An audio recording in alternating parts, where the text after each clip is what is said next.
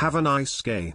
Hey, beautiful. It's Tuesday, May 25th, 2021. Welcome to Have a Nice Gay, the podcast equivalent to that roommate who always pays his rent on time, but is spending most of his time at his boyfriend's house. Oh, that's the best. I'm Chris from the podcast We Read Movies, and I'm here with my friend Mike from Gayish. How's it going? I'm great, Chris. How are you? I'm doing excellent. yeah, Yeah. awesome. Um, well, let's let's keep the awesome rolling. I wanted to do a quick episode of LGTBQ. Let's get the best quotes. I'm so glad you said it first. Yeah, yeah. It's a test at the end of the show later.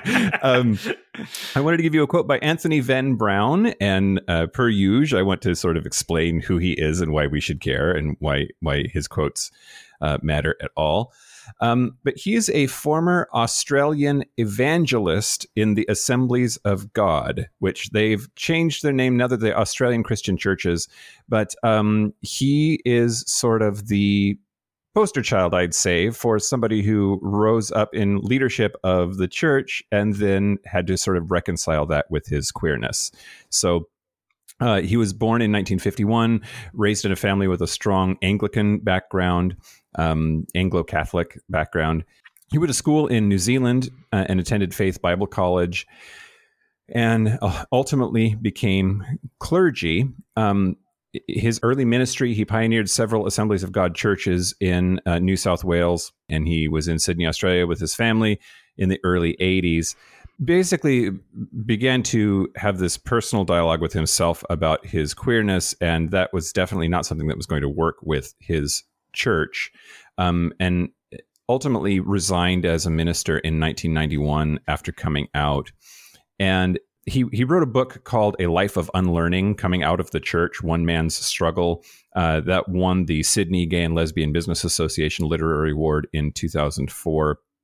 And now he's uh, an ambassador between the church and the LGBT community, and is trying to do away with conversion therapy and and try to mend the rather wide chasm that there is between queer people and religion sometimes. Um, all of that for just uh, here's the quote. He's talking about uh, what it's like to be a queer person and finally fall in love. Um, so, quote, if you were in the closet and fall in love with someone of the same gender, it doesn't automatically remove the shame and fear that's kept you locked away. The love you are experiencing encourages you to face the reality that this is who you really are and also has the power to set you free. The richness, beauty, and depths of love can only be fully experienced in a climate of complete openness, honesty, and vulnerability. Love, the most powerful of human emotions, is calling you to freedom and wholeness. Anthony Venn-Brown.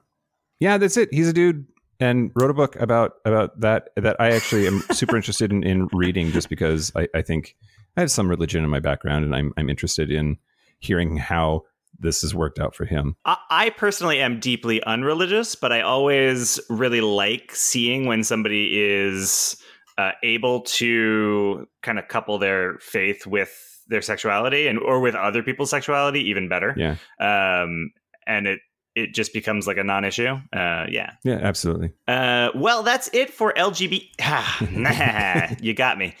Well, that's it for LGTBQ on Have a Nice Gay. Join us tomorrow for Wednesday Game Day. We are Have a Nice Gay Pod on all social media, and our website is haveanicegay.com.